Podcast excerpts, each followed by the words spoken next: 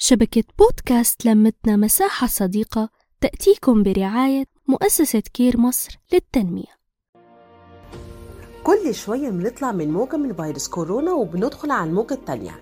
عشان كده الحاجة الأساسية لمقاومة أي فيروس مش الكورونا بس هو تعزيز جهاز المناعة للجسم اللي بيعتبر المدافع الأول عن البكتيريا والفيروسات والجراثيم اللي بتحاول تدخل أجسامنا.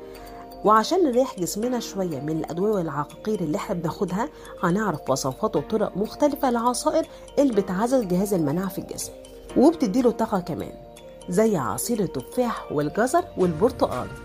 الخليط ده بيحتوي على فيتامينات ال A و B 6 وفيتامين C والبوتاسيوم وحمض ال folic acid اللي الجسم بيحتاجه جدا. عصير البنجر اللي فيه عناصر طبيعية زي الكبريت الكالسيوم المغنيسيوم البوتاسيوم الكولين وفيتامين C ويا سلام لو ضفت عليه كمان شوية رمان أو فراولة. من أفضل الفواكه المضادة للفيروسات والمهمة لجهاز المناعة المانجا اللي بتحتوي على فيتامينات اللي بتحمي الخلايا من التلف وبتعزز كمان من الأجسام المضادة اللي بتحارب الأمراض. الكيوي والفراولة والنعناع. المزيج ده بيحتوي على عناصر غذائية زي المغنيسيوم والزنك وحمض ال folic acid. غير كمان إن الكيوي بيعتبر من الفاكهة الغنية جدا بفيتامين C.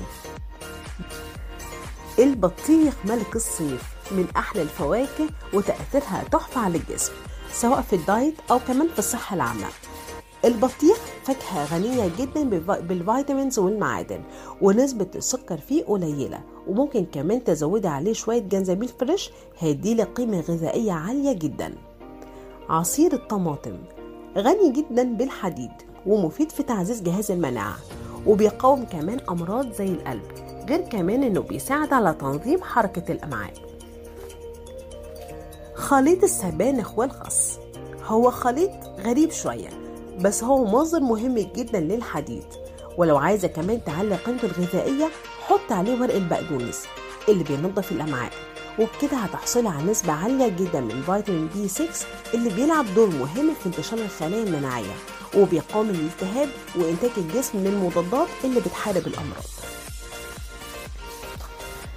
التمر هندي على قد انه خفيف بس مفيد جدا في تخفيف الحموضة الزايدة في الجسم وبيحتوي على العديد من المضادات الحيوية اللي بتقتل على عدد كبير من السلالات البكتيرية.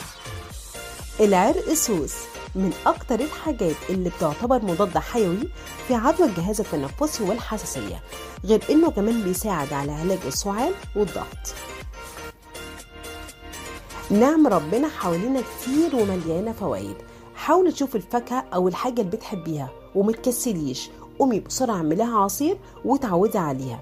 فيدي جسمك بيها نقي جسمك شوية من العقاقير الكتير اللي إحنا بناخدها. ربنا مدينا حاجات كتيرة قوي. نستخلص منها الحاجات الطبيعية لأن هي دي أصل المكونات الأساسية في أي دواء.